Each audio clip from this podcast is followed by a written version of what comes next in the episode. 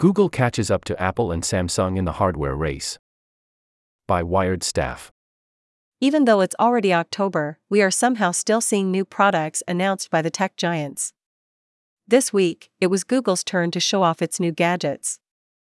There's the new Pixel 7 phone, of course, but Google also unveiled the Pixel Watch, its first smartwatch release since its acquisition of the wearable company Fitbit. This week on Gadget Lab, Wired Reviews editor Julian Chokkattu joins us to go over all the stuff Google announced this week, including new Pixel phones and Google's entry into the very crowded smartwatch space. Show notes. Read more about the Pixel Watch and the Pixel 7 phones. Also, read the initial announcement from Google I/O earlier this year. Recommendations Julian recommends the Netflix show Cyberpunk Edgerunners. Mike recommends the book Cod, a biography of the fish that changed the world by Mark Kurlansky. Lauren recommends the book Meme Wars, the untold story of the online battles appending democracy in America by Emily Dreyfuss, Joan Donovan, and Brian Friedberg, and also the 24 part CNN documentary from the 90s about the Cold War. Julian Chokkattu can be found on Twitter at Julian Chokkattu. Lauren Goode is at Lauren Goode. Michael Calore is at Snackfight. Bling the main hotline at, at Gadget Lab. The show is produced by Boone Ashworth at Bunnyshworth. Our theme music is by Solar Keys. How to listen. You can always listen to this week's podcast through the audio player on this page, but if you want to subscribe for free to get every episode, here's how. If you're on an iPhone or iPad, open the app called Podcasts, or just tap this link. You can also download an app like Overcast or Pocket Casts and search for Gadget Lab. If you use Android, you can find us in the Google Podcasts app just by tapping here. We're on Spotify too. And in case you really need it, here's the RSS feed. Transcript Lauren Goode. Mike. Michael Calore. Lauren. Lauren Goode. Mike, you have what I want.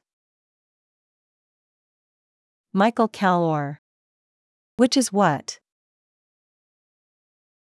Lauren Goode. Which is a Pixel phone? Michael Calore. Ah, uh, yes. Lauren Goode. That you use all the time as your daily driver. Michael Calore. That's right. Lauren Goode. I would use a Pixel phone, except. Michael Calore. Except what? Lauren Goode. The Green Bubbles. Michael Calore. The Green Bubbles. Lauren Goode. The Green Bubbles. Michael Calore. Well, you should know that if you get a Pixel phone, that problem goes away. The green bubbles cease to become a problem for you, and they only become a problem for your iPhone owning friends who see that as a problem. Lauren Goode. But there's so much social shaming around that. Michael Calore. Yeah, well, it doesn't matter because you have the better phone, and you live in a world where that social shaming is completely moot. Lauren Goode. I guess I'm wondering whether or not the new, new Pixel would be worth that sacrifice. Michael Calore. Do you think it would, if there was a super awesome new feature in the new Pixel phone that would make you want to buy one? That it would be worth it? Lauren Goode. Well, there already is a really super awesome feature on Pixel phones that I use on a secondary device, but that has not yet made me switch my SIM and turn that into my daily driver. Michael Calore. I see. What would it take? Lauren Goode. It would have to drive my car for me. Michael Calore. Maybe it can. Lauren Goode. Alright, We should find out. Gadget Lab intro theme music plays. Lauren Goode. Hi everyone. Welcome to Gadget Lab. I'm Lauren Goode. I'm a senior writer at Wired. Michael Calore. And I'm Michael Calore. I'm a senior editor at Wired. Lauren Goode.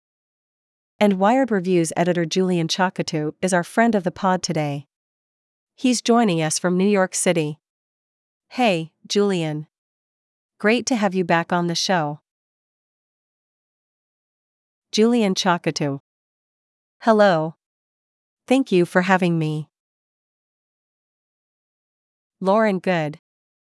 Okay, it's October, which means we're still in the middle of silly season over here, and no, I'm not talking about the whims of Elon Musk and whether or not he actually wants to buy Twitter, although that is still happening, and it's still ridiculous.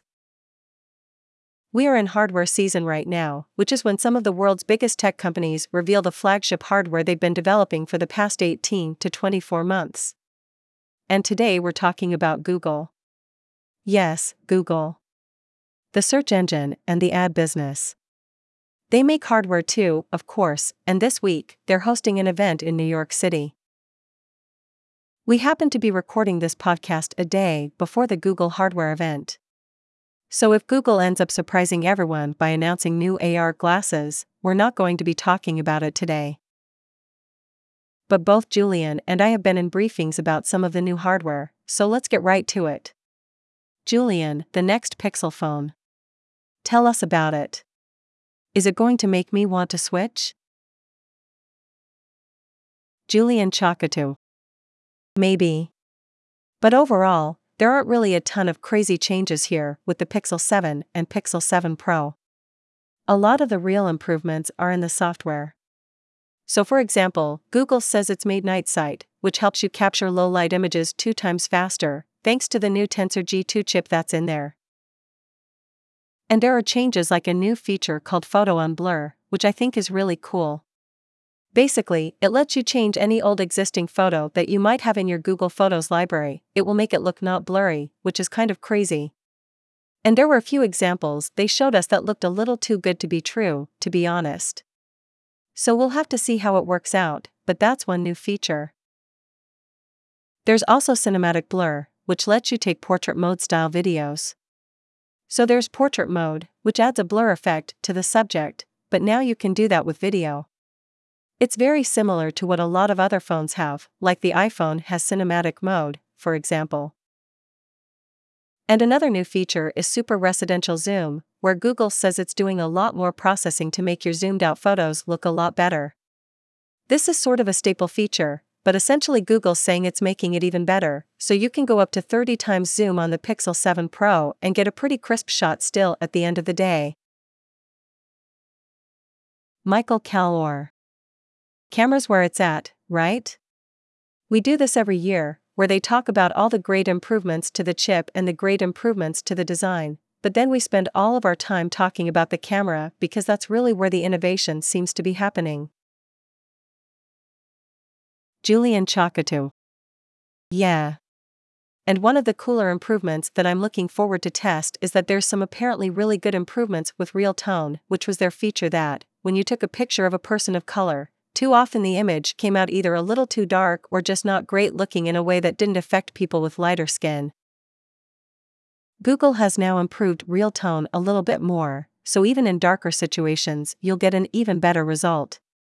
Which honestly, I thought the results were pretty good in the Pixel 6, but based on some of the sample photos I saw, it's exciting to see that it can get better. And so, that's one of the features that I'm interested in just checking out for myself. Lauren Goode. And Google loves touting those kinds of features because it ties into their custom silicon and the way that they're using different cores of this chip to power features that are specific to their hardware because they want Pixel to be representative of the most optimized version of Google hardware and software that you can get. And so the camera is very much like a tangible or visual element of here's what we can do with this Tensor chip that we developed. Julian, another thing that Tensor is enabling now are different forms of bioauthentication. Before, on the Pixel 6, there was the in display fingerprint sensor, different from a fingerprint button that you might have seen on old phones. This was in the display. And now there's another option. Tell us about this. Julian Chokkattu. Right. There's now Face Unlock, which, if you remember the Pixel 4, they made a huge deal about having Face Unlock there. And it was this secure method that you could use with credit card apps and all sorts of financial authentication, for example. Here, it's not that. It's just like a basic face unlock that a lot of Android phones have. They do say that it's secure enough to. It's not going to be able to spoof it with an image or anything like that. But they're not letting you use Face Unlock when you want to open up your banking app or if you need to send some money and you want to confirm yourself. So basically, you're only going to be able to use Face Unlock to unlock your phone and unlock some sensitive apps, but not everything that you might be able to use a fingerprint sensor for, and that's just because they don't really have the sensors in the selfie camera to capture the right amount of data, the 3D data that something like an iPhone can with its true depth sensors, for example. Which is kind of a shame, kind of a bummer. But I guess it's nice to have two options than just one. So, I'm not complaining too much. Lauren Goode. Yeah. And as a result, Google has the tiny little hole punch camera, whereas on iPhone they have the notch still or some version of the notch, and that's where they pack all of those sensors and IR sensors and things that capture the face data, whereas Google's decided just to use their camera, which has some depth sensing. But yeah, to Julian's point, they're not getting the full picture. Julian, what are some of the cool AI features we'll see on Pixel 7 that are not camera related? I mentioned earlier, the app one love to use on the Pixel phone is the Voice Recorder app, which is really helpful for journalists and does live transcriptions as you're recording a phone call, recording any kind of audio. Is there anything like that on the Pixel 7 that people can look forward to? Julian Chokkattu. Yeah. Actually, there are three really cool features, one of which, Pixel phones are known for some of their phone calling capabilities. Kind of weird that we have to say that because it's a phone, but there are some specific things in here. One of the features that Google has been known for is when you are calling a 1 to 800 number, for example, until now, right now what happens is it'll go through the actual call, and on the display it'll show you, press 2 to call this person. All of that stuff will be shown on the screen as the recording is played out but with the Pixel 7, the Google Duplex technology that is powering all of this is essentially calling 1 to 800 numbers constantly, and they're making sure that these numbers, or these outputs that are tied to number 1, number 2, number 3, they're all the same, and they're caching all of that data. So now, when you call a 1 to 800 number, the numbers that show up on your screen will immediately populate, so you don't have to wait to hear your Delta robot say, Press 1 for this help department. Press 2. All of that stuff will just show up on the screen immediately, so you can much more quickly get to where you need to go, or at least that's the idea. The other cool new feature is that if you have someone in your life that frequently likes to send you audio messages, like my mom, she just loves pressing that voice record button and sending an audio message. They are now able to transcribe that automatically. So now, if you get a text message that's an audio message, it'll just automatically be transcribed. Caveats, though, this only works with Google's Android Messages app, so unfortunately, my mom is going to still have to just send me voice messages, and I will have to listen to the whole thing. And I totally am listening to the whole thing, mom. And lastly, they're also now bundling in the Google One VPN for all Pixel 7 devices. Currently, there's a VPN that you can use if you pay for Google One, which is Google's storage program. But now it's free if you have a Pixel, so it's nice, but also not so nice because there's no Google One VPN for desktop, so you're kind of just stuck to using it on your phone. Michael Calore. At least it's a small step in the right direction. Lauren Goode. I don't know if this is enough to switch. I'm not going to lie. Michael Calore.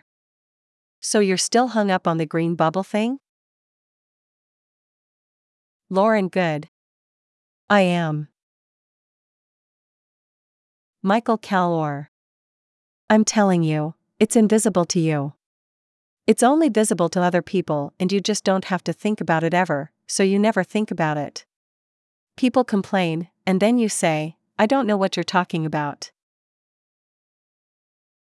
Lauren Goode. Mike, when you send me photos from your Pixel, it is the most annoying experience ever because if you're just using SMS, it shows up as a Google photo link. Michael Calore. Really? Lauren Goode. You and I communicate via Signal, which is fine because we can send each other files, and it's all encrypted and all that, for all the trade secrets we're exchanging. Michael Calore. Yeah, sure. Lauren Goode. Yes. But no, I mean looking at rich media or a multimedia, when someone from an Android phone is trying to send you something, it's not a great experience. I don't want to be that person. Michael Calore. I know. That sucks for people who aren't on Android. Lauren Goode. We're going to try this later. And by the way, this is also, it's a very Western world problem. Michael Calore. Yeah. Lauren Goode. Messages is incredibly US centric. Around the world, people are perfectly fine using WhatsApp, Messenger, Signal, Telegram. In China, there's WeChat. Messaging apps abound. But here in the US, we're very stuck on our iPhones. I am very stuck on my iPhone. I'm very stuck in the blue bubble world. Michael Calore. The problem that you're describing, not being able to properly read media messages on an iPhone if they come from an Android phone, is a problem that exists in the world of iOS. I don't. Lauren Goode. Right, it's an Apple problem. Michael Calore. Yeah, I don't have that problem on a Pixel. Although I guess occasionally somebody will send me a video from an iPhone, and it looks like crap on my phone. But there's always ways around that I can download it and watch it. There's ways of fixing it. Lauren Goode. No, this is very much an Apple thing at this point. The ball is in their court because Google has supported a standard known as RCS that involves buy in from the carriers and other phone manufacturers, and Apple is the holdout. Apple's like, we're not supporting this because why would we support this? We have a superior product. It is called Messages, and it runs on our data network and everything's secure. And blah, blah, blah. And whenever I ask Google about RCS, they say, you should really ask Apple about that. Michael Calore. It's the Capulets and the Montagues. It's going to result in chaos until somebody pulls the plug on both of them. Lauren Goode. Well, I have to say, like Julian, I did see the Pixel 7 and the Pixel 7 Pro last week, and they're pretty sexy phones. Michael Calore. MMhm. What about the watch? Lauren Goode. Alright, let's talk about the watch. We're going to take a quick break. When we come back, we're going to talk about the gadget turducken that is Fitbit and Google's newest Pixel Watch.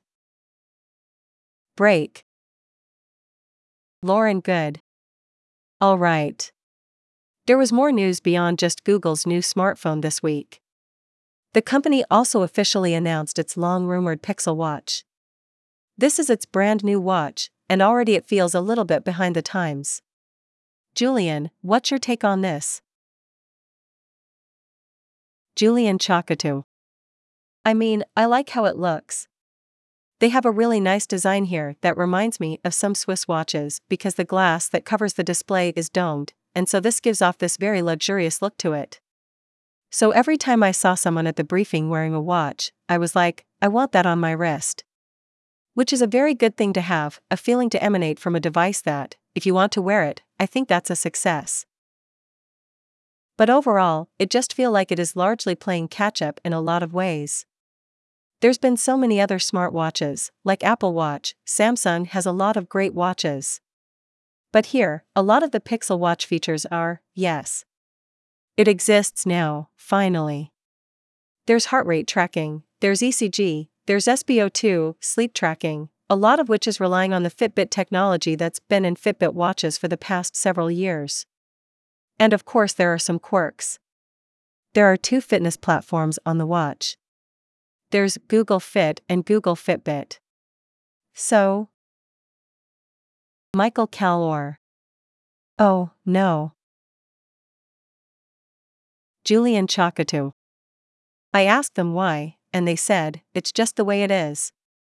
And basically, they really want you to use Fitbit. And they made that pretty evidently clear because they spent maybe one second on Google Fit. So I would not be surprised to hear that in six months, Google Fit is going to die in favor of Google Fitbit. I don't know whether I should be saying Google Fitbit or just Fitbit, but you get my point. But yeah, there's also some things that you'll have to unlock with Fitbit Premium. So there's a subscription play involved if you want some more data and insights and such. One thing I don't like too much about the Pixel Watch is that they're going all in with the Apple like way of making a lot of things proprietary where they don't need to be proprietary. The straps, for example, are proprietary straps. So, unlike on most wireless watches where you can just swap out the bands for any cheap band, now there are very specific Pixel Watch bands that you can only use, and maybe at some point they'll open that up to third parties. But for now, I believe it starts at $49 for a strap. Another proprietary thing is the charging mechanism. It is a magnetic charger, but it is not using QI charging. It's just a specific type of wireless charging, and that's because the back of the Pixel Watch is also domed or a little curved, and so they want to make sure that it's going to charge and it won't charge on a QI wireless charging pad. So, yeah, just things that Apple does, that doesn't seem like very Google Y things to do, and in favor of a more open device that works everywhere with everything. Michael Calore. And how much does it cost? Julian Chokkattu. Right. So it's $349 for the Wi Fi version and $399 for the LTE version, which, at least there is an LTE version. So that's nice. Michael Calore. That feels like $50 too expensive, I think. Even at $349, it feels like if they can get the watch under $300 because they're playing catch up, because there are other smart watches out there that are much more capable that are at that $300 price point. And because there's one between $300, $400, that is much more capable. I'm talking about the Apple Watch, it does feel kind of expensive at $350 and $400. Julian Chokkattu it's also more expensive than Samsung's Galaxy watches, which they have a long history of producing watches that people like. So why would someone not go with them? Yeah, I do think it probably could stand to be a little cheaper. One thing I might as well point out is that the case is stainless steel, so that is usually an upgrade on an Apple Watch, for example, where it starts with aluminum. Partly why that price is probably a little higher. Lauren Goode. MMhm. I'm not impressed. Michael Calore. By the Pixel Watch? Lauren Goode. No. Michael Calore. Yeah. And you are a smartwatch person. Lauren Goode. I am. Yes. Yeah, I'm not, and I've covered them for years. I'm just not impressed by this for a few reasons. 1. It is expensive for what it is. 2. It lacks some more advanced health sensors, for example, it is doing heart rate tracking, and are claiming that it is some of the most accurate heart rate tracking on the market because the sample rate is higher. So, typically with a smartwatch, particularly when the people who make the watch want to conserve battery life, they will sample your heart rate at a certain rate when you're not in active mode and then when you go into workout mode. When you're looking for a more accurate tracking, they up the sample rate, but that tends to suck up more battery life. In this case, Google says that it's sampling your heart rate all the time, and so it's supposedly more accurate over time. That's great. But there are no temperature sensors. They're not doing menstrual cycle tracking, which is something the Apple Watch has had for at least a couple of generations now. The software feels like this whole idea that it's, like, Fitbit nested and Fit nested in this Pixel Watch, and then somewhere in there, there's probably some Pebble DNA too, because Fitbit acquired Pebble many years ago. Based on a short briefing, I don't see how this software appears to be anything super special. Now, the one thing that I think Google should lean into and where there may be a future for this watch is if Google does introduce new AR glasses anytime in the near future. Maybe this becomes an additional sensor on your body that somehow informs what's going on on your glasses or some other kind of heads up display. The feature that Google did show off that looked cool was you can use an app on your watch as the viewfinder for the camera on your phone, on your Pixel phone, so you can literally see on your wrist what you might see from your phone's camera if you set it up somewhere else. I can imagine a world where you're wearing a heads up display and the thing on your wrist becomes a control for what you're capturing or what you're trying to say through your face computer, basically. Something like that would be cool but as it stands right now is a $349 smartwatch that's about 5 years too late to the market. Not impressed. Michael Calore. Yeah. Julian Chokkattu. Yeah. I think a part of the problem is that there's just no groundbreaking feature here as well, as I was saying, it's like playing catch up. And so if they had come out the gate with something new that this watch did that other watches didn't do, then it'd be one thing. For example, fall detection is coming to this watch, but in the next three months, not out of the gate. It's things like that, that just feels cool, it exists and now is an extra option. And I think that's really the saving grace is that now, we have an extra choice in a smartwatch when you're looking to buy for something. Michael Calore. Yeah. And you've been deep in the Wear OS world for a while, I think. Are we just calling it Wear now? I don't know. With just like, with everything else Google. Julian Chokkattu. They have flip flopped so many times on their own brand name that I don't know anymore. I think it's just Wear now. Michael Calore. Okay, so if this is a Wear 3 watch, how does it compare experience wise to the other Wear 3 watches, and what is the app support like? Julian Chokkattu. Wear 3. So basically, there's maybe 2 to 3 Wear 3 watches out there. Samsung Mont Blanc has a $1,200 crazy watch that no one should buy. I'm sorry. Michael Calore because I mean it. Julian Chokkattu. And a lot of those features are catching up across the board. So, for the most part, by the end of this year, a lot of the Wear 3 features should be the same on all the watches. App support is getting better.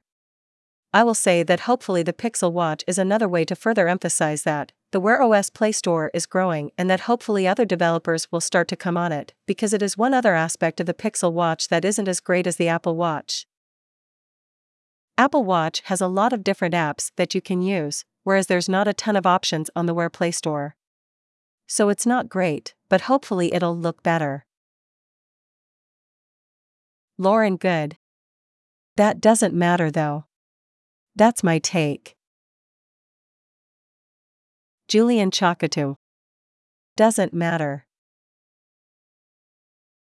Lauren Goode. No, that doesn't matter. Third party apps don't matter. Because either you are building a smartwatch because it's incredibly functional, like a Garmin watch, it's going to last you as you climb Mount Everest, right? It's that sort of thing. Okay, maybe not Everest, maybe Kilimanjaro, maybe just a Wednesday morning surf session, right? It's going to do something for you that's very specific, or it's an ecosystem play, where the maker of the smartwatch is doing it because they want you deeper into their ecosystem. And so it is their native apps and their integration with other devices that matter the most. It is much more important, if you're wearing an Apple Watch, that it does something functional for you around messages, or turn by turn and Apple Maps or whatever it is. Then it does show you that your Uber has arrived. That's helpful. Sure. But it's not the most important thing.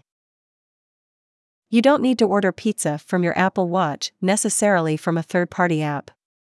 It's how the built in apps work. That's like. I don't know. I just think Wear OS as an App Store platform for third party apps could go away, and I don't think many people would notice. But if Google did something that was a killer Google app experience on the Pixel Watch, then that would be a bigger selling point. Julian Chokkattu. And there are things that they have done over the past year to make that better. They actually made first party apps for the Wear platform. Google Maps finally showed up this year. YouTube Music showed up this year, Google Assistant is finally back, and now, with the Pixel watches, they're also launching a Google Home app, so you can toggle on your smart lights from your watch and such. So they have done some of that, but of course there is a long way to go as well. Lauren Goode. Julian, thanks so much for these insights on the new Google products. Let's take another quick break and then we're going to come back with our recommendations. Break. Lauren Goode. Julian, our friend of the pod, what is your recommendation this week? Julian Chokkattu. Yeah. I've been going to the gym lately, and what I do when I go to the gym is I sit on an exercise bike and I watch a show, and one of the shows that I'm watching right now is called Cyberpunk Edgerunner.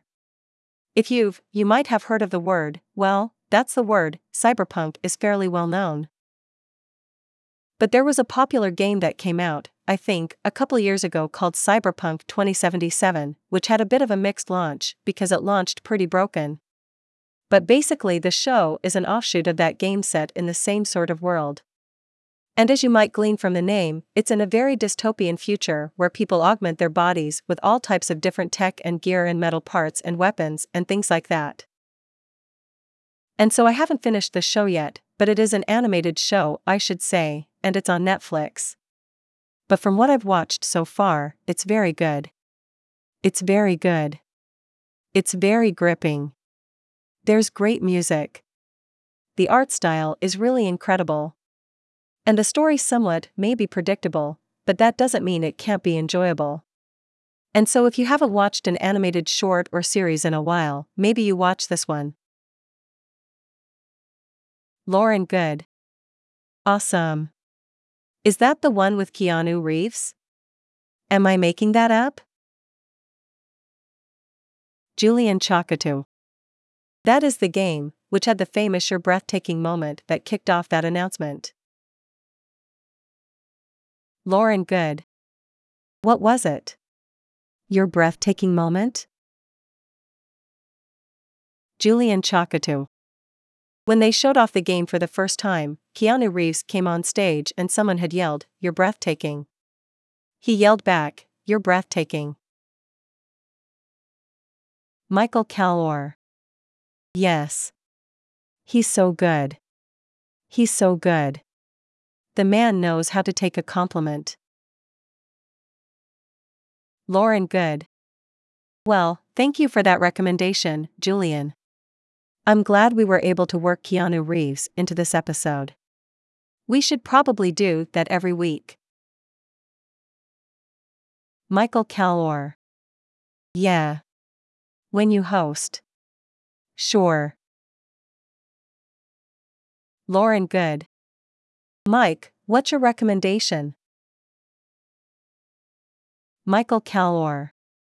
My recommendation is a book that I'm almost finished with. I'm on the very last chapter.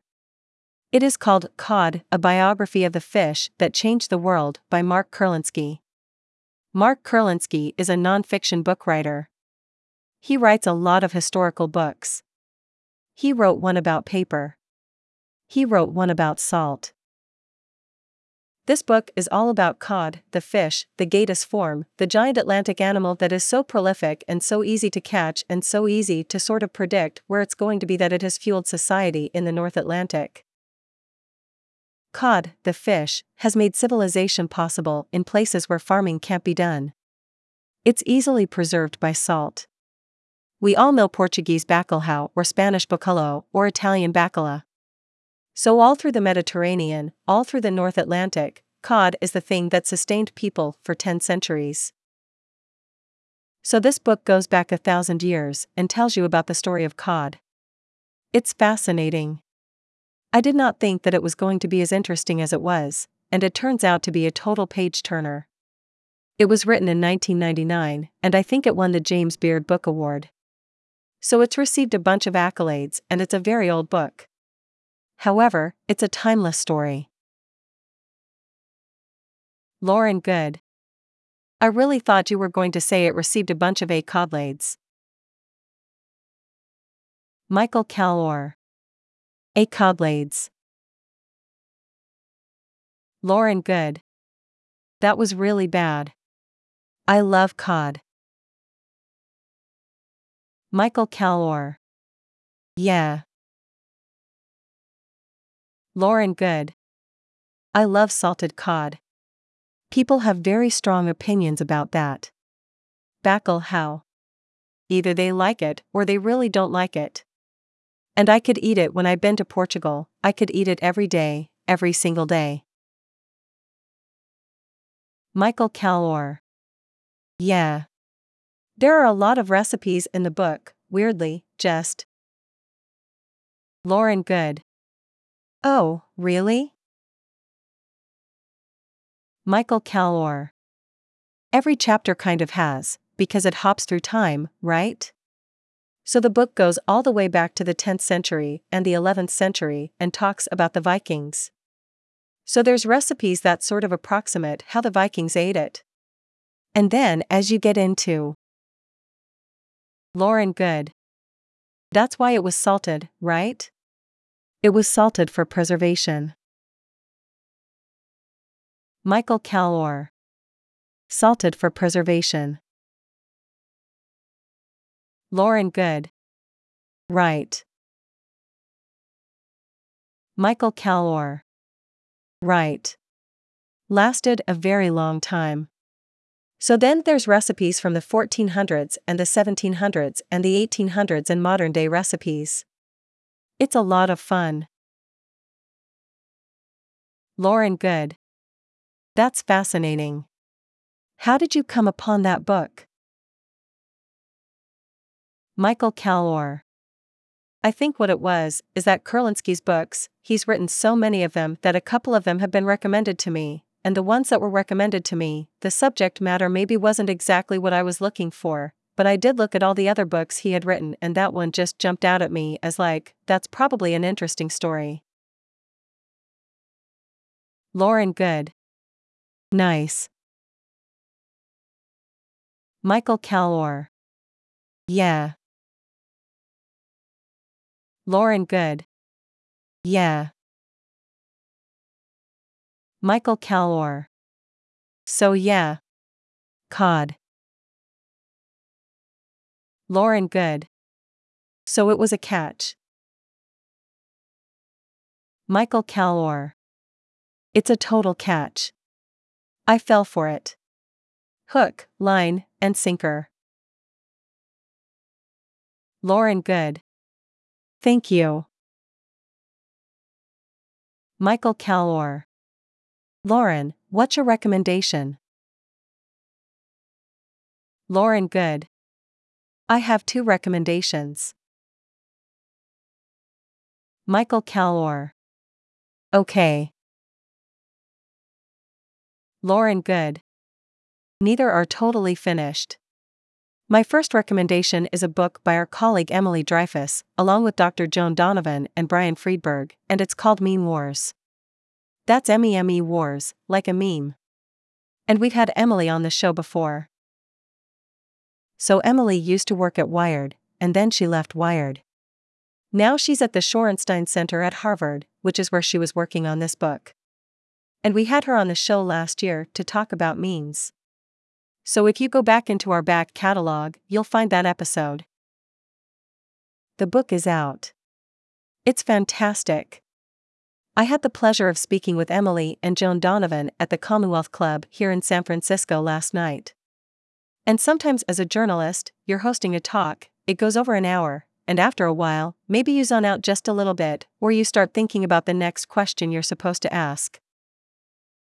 It was not, I mean, I was completely engrossed for over an hour, and everything that they were saying, and the line that they're able to draw from the Occupy Wall Street movement of 2012 to the January 6th insurrection at the Capitol in Washington, D.C., and how memes have become such an important part of the culture wars and the political culture wars that we're currently experiencing, and the ways in which memes have become weaponized and in some cases led people to very real life actual violence. It's a sobering book. And so I read most of the book in preparation for this talk, and it's fascinating. It's so, so good. And I think one of the things that's interesting about it is, it's about the people behind the memes too. These operators, or even just these average internet users who have managed to bring power to these memes. Because we hear about these events. As news people, we hear about them as these sort of disparate news events that happen, and it's like there's a meme attached to it, but how the machine actually works is really what this book is about. So I recommend that. And my second recommendation sorry to have two this week, but. Michael Calore. It's cramming them in there. Lauren Goode. I'm really cramming them in. By the way, my recommendations are not uplifting. I'm just going to let you know. I should have caveat from the top. These are not fun. The second thing I've been doing is watching this 24 part series. Michael Calore. Oh God. Lauren Goode. On the Cold War. Mike is like, really? Okay.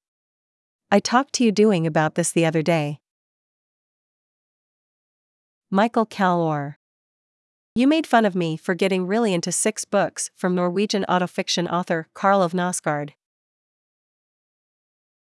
Lauren Goode. Yeah, because his book is called My Struggle. I am allowed to make fun of that, or at least raise an eyebrow at it. Michael Calore. Yes. That's what he wants. Lauren Goode. Okay. Yes. Michael Calore. So, anyway, about your 24 part documentary about the Cold War. Lauren Goode. Yes. Okay. It was produced by CNN in the late 90s. I believe it was 1998 that it was released. And I may have found it somewhere on YouTube. I don't want to get it taken down, so please, YouTube, don't take it down before I finish watching it. But someone has published it in its entirety on YouTube. And it's a fascinating glimpse at history that is still, we are still very much affected by today. I mean, it's so obvious, everything that's going, I don't even want to get into it. I'm like, I'll just say it's a really well reported and straightforward account of the Cold War and all of its forms and factions in all of the countries involved, in a way that I'm just finding fascinating. Some of it I've read about in school. Some of it I probably didn't learn enough about growing up, or I only learned certain sides of it from crummy history books. And so I highly recommend, if you have the time at night and you can't sleep, checking out the Cold War documentary from CNN somewhere on YouTube. It's out there. Michael Calore. Or if you're at the gym sitting on an exercise bike. Lauren Goode. Sure. Why not? Michael Calore. You can either watch a video of Lauren Goode. Yeah. STA will get your heart rate up. Michael Calore. Yep. Lauren Goode. Yep.